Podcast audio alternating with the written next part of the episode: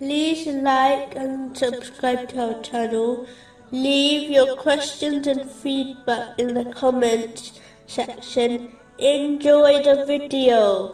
Continuing with the last podcast, which was discussing chapter 4, verse 128. And present in human souls is stinginess. But if you do good and fear Allah, The importance of avoiding greed has already been discussed in this podcast series, specifically in An-Nisa, parts 66 and 67. But to sum up, greed takes one far from Allah, the Exalted, far from paradise, far from the people, and close to hell. This has been confirmed in a narration found in Jami at Tirmizi, number 1961. One will only obtain their defined share, and nothing more, or less.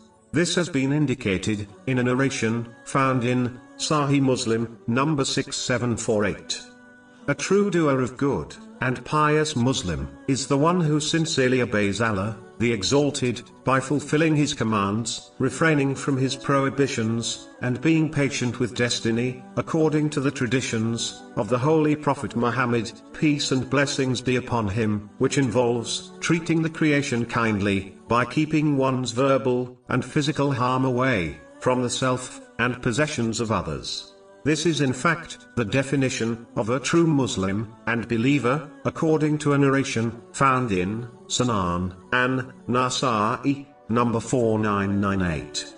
Moving on to chapter 4, verse 129. so do not incline completely toward one and leave another hanging.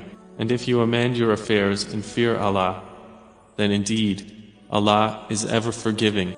As people are not perfect, they will undoubtedly make mistakes and commit sins. So being just does not mean one has to be perfect, but it means they must strive to adhere strictly to obedience, and if they commit a sin, to sincerely repent.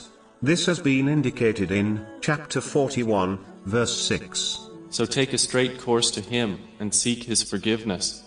This is further supported by a narration found in Imam Malik's Muwatta, Book 2, narration 37, which advises that a Muslim should try their best to remain steadfast on obedience, even though they will not be able to do it perfectly. So a Muslim's duty is to fulfill the potential they have been given through their intention and physical actions in the steadfast obedience to Allah, the Exalted. They have not been commanded to be perfect, as this is not possible.